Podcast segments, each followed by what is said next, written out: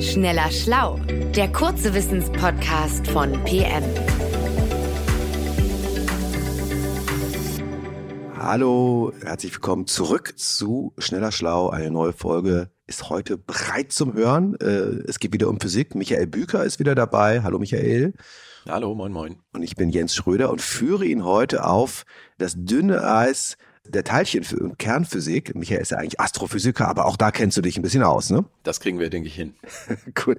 Ich habe nämlich letztens was gelesen, was mich etwas irritiert hat. Also jahrhundertelang hat ja die Alchemie erfolglos versucht, wie man Gold aus anderen Metallen herstellen kann. Und das ging und ging und ging nicht. Und heute weiß ja die Kernphysik, und sogar ich weiß es, im Prinzip kann man Gold herstellen in Teilchenbeschleunigern, wenn man die Atomkerne von bestimmten Metallen gezielt mit kleinen anderen Teilchen beschießt, sodass da Goldatome entstehen. Das ist aber so aufwendig, dass der Wert des Goldes äh, das überhaupt nicht rechtfertigt, sowas zu machen. So. Hm das vorweg gesagt. Jetzt habe ich aber letztens was gehört, was ich noch nie gehört hatte, dass in einem Teilchenbeschleuniger, der heißt Relativistic Heavy Ion Collider, ähm, dass dort nicht Gold hergestellt wird, sondern Gold vernichtet wird. Und das fand ich einigermaßen ja. absurd, dass die nicht nur viel Geld kosten, die Teilchenexperimente, sondern dass sie auch noch Gold vernichten. Das wollte ich mir von dir einmal erklären lassen. Äh, was hat das denn damit jetzt auf sich? Ja, der Grund, warum man das macht, hat eigentlich viel mehr damit zu tun, dass man schnelle Atomkerne haben will. Es geht gar nicht so sehr im Einzelnen darum, dass es Gold ist, sondern man möchte schwere Atomkerne auf riesige Geschwindigkeiten beschleunigen. Dafür baut man sich einen Teilchenbeschleuniger.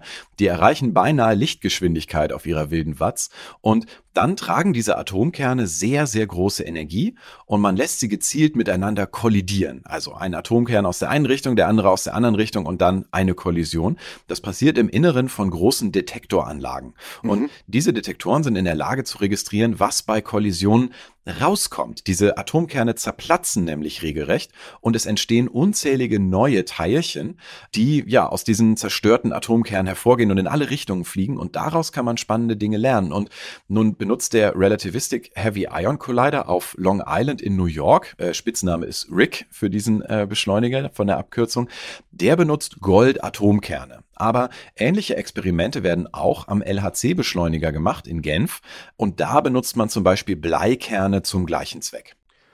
Ich bin etwas beruhigt, dass wir nur Gold-Atomkerne benutzen, weil die haben ja wahrscheinlich relativ wenig Karat, sag ich mal, ne? So ja. Gold-Atomkern. Okay, das wirft aber jetzt gleich mehrere Fragen auf, äh, nämlich, warum macht man das eigentlich? Was verspricht man sich davon, Atomkerne aufeinander, schwere Atomkerne aufeinander zu schießen und die dann platzen zu lassen? Man möchte rausfinden, was kurz nach dem Urknall passiert ist. Also mhm. klingt jetzt erstmal nach einer völlig anderen Baustelle, ähm, aber die Überlegung geht so. Äh, Im Urknall ist das Universum entstanden und war am Anfang wahnsinnig klein. Das heißt, alle Materie und alle Energie, die im Universum vorhanden war, war auf winzig kleinem Raum eingezwängt. Und deswegen herrschte dort eine unglaublich hohe Temperatur, ein hoher Druck und so weiter. Dann hat sich das Universum ausgedehnt und ist erkaltet und dann irgendwann sind Sterne entstanden und so weiter. Und wenn man sich jetzt für diesen wahnsinnig frühen Zustand interessiert, also wo das ganze Universum dicht gepackt und heiß war, da kann man im Prinzip sagen, da herrschten im ganzen Universum Bedingungen wie im Inneren eines Atomkerns, wo Protonen und Neutronen wahnsinnig eng aufeinander hängen mit einer großen Masse. Ähm, und wenn man das jetzt in einem Teilchenbeschleuniger nachstellt und Atomkerne aufeinander prallen lässt mit einer hohen Energie, dann hat man auf winzigem Raum für einen winzigen Augenblick ähnliche Bedingungen geschaffen. Und in solchen Kollisionen im Inneren von Teilchenbeschleunigern, die also dazu dienen, die Bedingungen des Urknalls nachzustellen, ähm, da lösen sich die Atomkerne dann auf, die Protonen und Neutronen existieren nicht mehr getrennt voneinander und stattdessen zeigen die Teilchen, aus denen die bestehen, die sogenannten Quarks, ein ganz besonderes Verhalten. Damit ich das Fachwort einmal sage, das nennt man dann ein Quark-Gluon-Plasma, was da entsteht. und dieses Quark-Gluon-Plasma, das mutmaßlich auch im frühen Universum herrschte, kann man eben durch Kollision von schweren Atomkernen nachstellen. Das heißt, man lässt schwere Atomkerne im Teilchenbeschleuniger kollidieren und lernt etwas darüber, wie es im Universum kurz nach dem Urknall wahrscheinlich ausgesehen hat. Okay, das also im Grunde ist das Grundlagenforschung. Äh, ja. Die nächste drängende Frage, warum nimmt man jetzt ausgerechnet Goldatome? Kann man nicht irgendwas weniger Wertvolles nehmen? Blechatome? Nee. Eisenatome? Gold, äh Genau. Ähm, ja, ich glaube, auch mit Eisenatomen sind äh, Experimente dieser Art schon mal gemacht worden auf kleinerer Skala. Gold ist ein sehr schweres Element und ähm, Gold-Atomkerne zählen zu den schwersten Atomkernen, die nicht radioaktiv sind. Das leuchtet ja ein, wenn man solche Versuche macht, möchte man Atomkerne benutzen, ähm, die sich sozusagen äh, gut benehmen, also die nicht irgendwann in einem radioaktiven Zerfall zu was anderem werden und ihre eigene Strahlung aussenden, sondern man will stabile, große, dicke Atomkerne. Und der tiefere Grund, warum der Rick-Beschleuniger dafür auf Goldkerne setzt, ist gar nicht so sehr physikalischer Natur, sondern hat eher mit der Chemie zu tun. Denn für den allerersten Schritt der Beschleunigung, den man da macht, also um die sozusagen erstmal in Gang zu kriegen, der erste, der erste kleine Tritt in den Hintern, den die Atome bekommen, dafür will man die Goldatome negativ aufladen, damit sie zu einer positiv geladenen Elektrode hin angezogen werden. Das nennt man elektrostatische Beschleunigung. Und das kann man machen, weil Gold die richtige Elektronegativität hat, sodass es ein zusätzliches Elektron in seiner Atomhülle aufnehmen kann. Frag mich bitte nicht, warum genau das so ist. Das ist Chemie. Aber auf diesem Weg kann man äh, das Gold sozusagen im ersten Moment mit einer positiv geladenen Elektrode anziehen und deswegen wird auf Gold gesetzt. Also man kann einem Goldatom ganz pragmatisch sehr einfach einen Tritt in den Hintern geben, damit es erstmal sich in Bewegung setzt. Trotzdem genau. ist frage ich noch was anderes. Du hast eben gesagt, in, in Genf an diesem anderen Beschleuniger in der Schweiz, LHC, da wird das gleiche auch mit Blei gemacht. Das ist aber doch viel besser, weil Blei ist ja viel weniger teuer als Gold. Also äh, will man da nicht vielleicht an diesem äh, RIG-Beschleuniger in New York auch mal von Gold auf Blei umstellen, um ein bisschen Forschungsgeld einzusparen?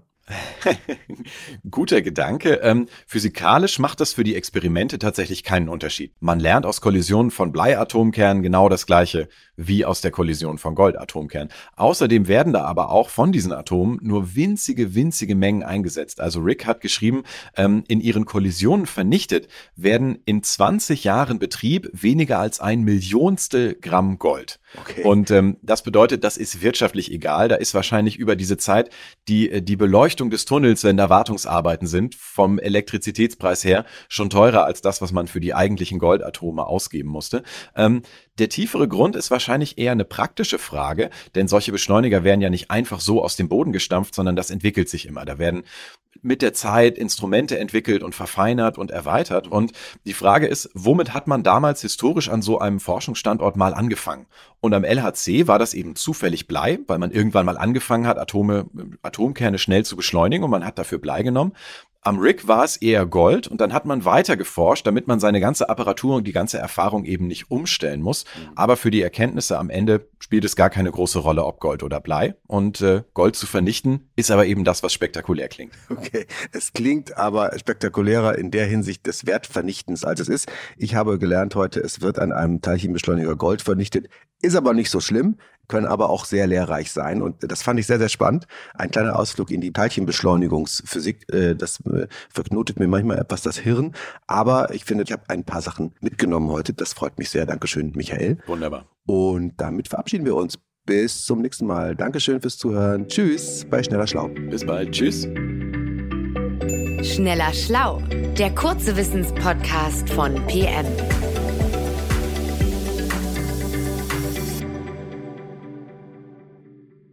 Dieser Podcast ist eine Produktion der Audio Alliance.